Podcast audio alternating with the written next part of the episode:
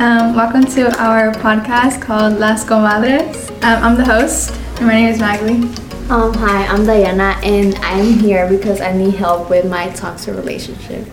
I'm Jocelyn. I'm Susanna. I'm Dayra. So we're talking about um, relationships and how they're toxic and controlling. And we have Dayana here as our example. Well, I've been um, nine months with my boyfriend, and um, we're about to turn 10 months. Um, at first, everything was going good until he started um, being really controlling, and um, he wouldn't let me go out with my friends. He wouldn't let me close to guys or anything, even like if they were like close friends with him. Um, he wouldn't let me go around school events and nothing like that. I tried talking to him, but he said that if not, we can just like break up. Obviously, I did not want that, so that's this is why I'm here. All right, our first question um, for everyone is what was your worst toxic relationship? So, Maggie, you can start. Um, I guess I don't know. I haven't really like had one, but like um, I think the most toxic one. Well, at least for me, I don't know if it's toxic or not. But like um, I was like in sixth grade, and he asked for nudes, and then I said no, and he broke up with me. I don't know. I just think that was kind of like toxic of him. I don't know. Could have respected me better, but yeah. Um, well, I'm not really that type of person to date, so this is my first relationship. I think this is the first toxic relationship I ever had. Um, I don't think like any of my past relationships were really toxic. It was just more like like we didn't understand each other and we were just like different, so it didn't work out. Um, well, mine, uh, I. I don't think I've ever like actually had a toxic relationship, but with my past relationships, we've always like talked about like how toxic relationships form and like how to avoid them, and we always like shared each other's sides, um, and like sharing like his side and my side, and like we just like talked about it. So that's my um, experience in toxic relationships.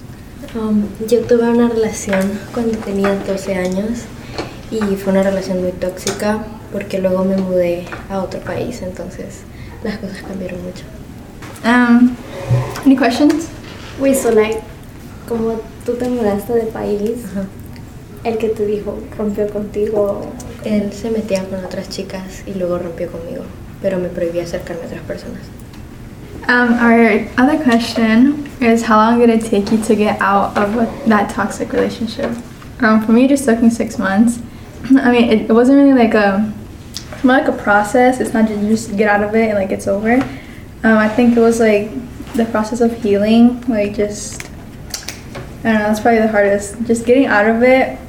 It could be like it is hard because like you know they won't let you like they always come back and stuff like that. But uh, in my opinion, I just think it's the process of healing. It's the hardest. Yeah, I agree with that. I agree with that too. Well, I'm in the toxic relationship, so I think it's just a process. Like in a few more months for me to get out of it, and like um be brave enough to talk to him and him know, you know. So there's no like problems between us after the breakup because since like the relationship is toxic, you know, like blackmailing and all that can happen, like you know. So how she says, it's a process of healing.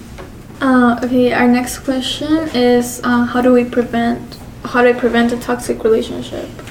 I say the talking stage to meet the person, the person like that you're talking to, to know like who you're going to date, who are you going to be with. It's not like I'm one week dating.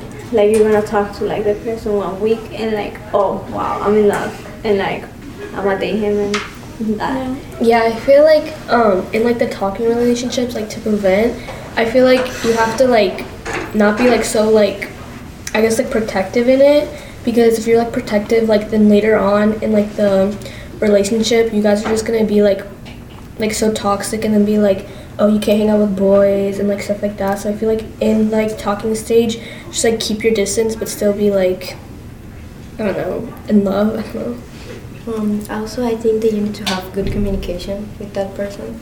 So, Yeah, um, but like trusting your partner, I think is one of the best um ways to um keep a healthy relationship.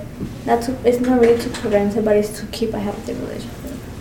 Yeah, I would agree. Like also just like look for like not really like see how like he changes over time, like the three month rule, like while you guys are talking, like if it has hit like three months and you guys are still like he still hasn't like act any like certain way around you, then like I guess like you know like some like it can work out. But like if he starts changing, like just look at like the red flags of like how he if he still like shows you the affection, uh, like how affectionate he was like before and stuff like that. Yeah, like how he was in like the beginning of the relationship. Yeah, because lots of guys like at the beginning, you know, like just to get with you, they're like nice and all that. But once like you know you're into the relationship, like a couple months after, like you see who they really are. Thank you so much for talking with my hermanas and me. Yeah. All right. Mm. Bye guys.